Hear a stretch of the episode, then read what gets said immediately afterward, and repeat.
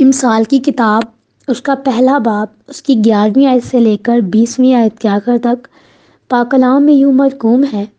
अगर वो कहें हमारे साथ चल, हम खून करने के लिए ताक में बैठें और छुप कर बेगुनाह के लिए नाहक घात लगाएँ, हम उनको इस तरह जीता और समोचा निगल जाएँ, जिस तरह पताल मुद्दों को निगल जाता है।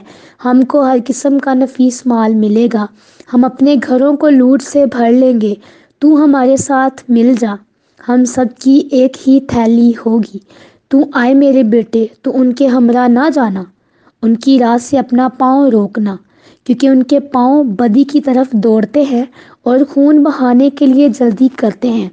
क्योंकि परिंदे की आँखों के सामने जाल बिछाना अबस है, और ये लोग तो अपना ही खून करने के लिए ताक में बैठते हैं और छुपकर अपनी ही जान की घात लगाते हैं।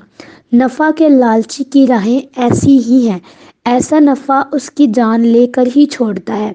हिकमत कूचा में ज़ोर से पुकारती है। वो रास्तों में अपनी आवाज़ बुलंद करती है।